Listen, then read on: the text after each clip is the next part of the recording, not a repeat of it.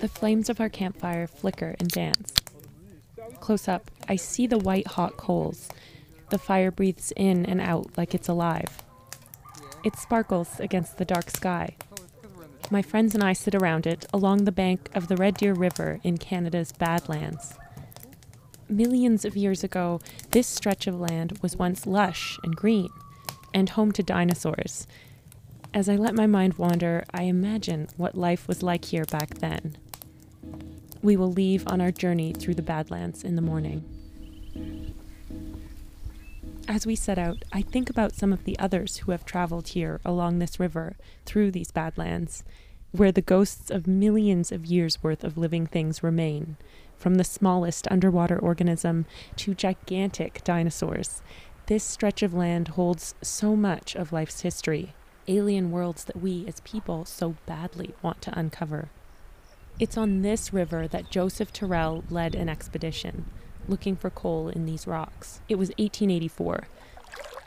I see Tyrrell and the others in their canoes, and I hear them, their paddles dipping into the water as they travel downstream.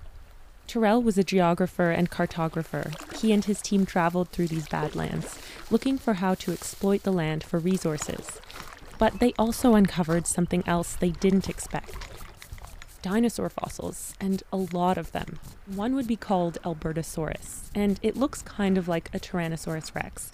It roamed these lands 70 million years ago.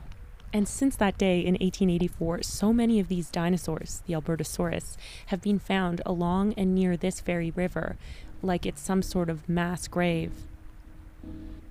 No one really knows for sure what happened. Maybe it was a drought that brought them near this last trickle of water. But with every discovery, we hope our guesses get better. Today, we start the same route. Our paddles form a rhythm in the water. With every push forward, we pass pyramid shaped rock formations dotted with tufts of grass. The dry hills give away their age with layers of rock in different colors like stripes.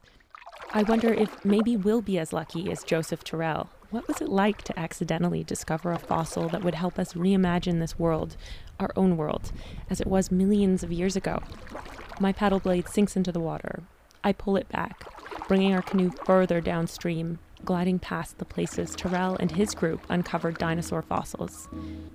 And I want, more than anything, to see something as well something hidden in the rock, something that maybe others have missed. I know there is so much more hidden in these rocks and under this water, just waiting to be discovered, or maybe hidden from us forever, except in our imaginations.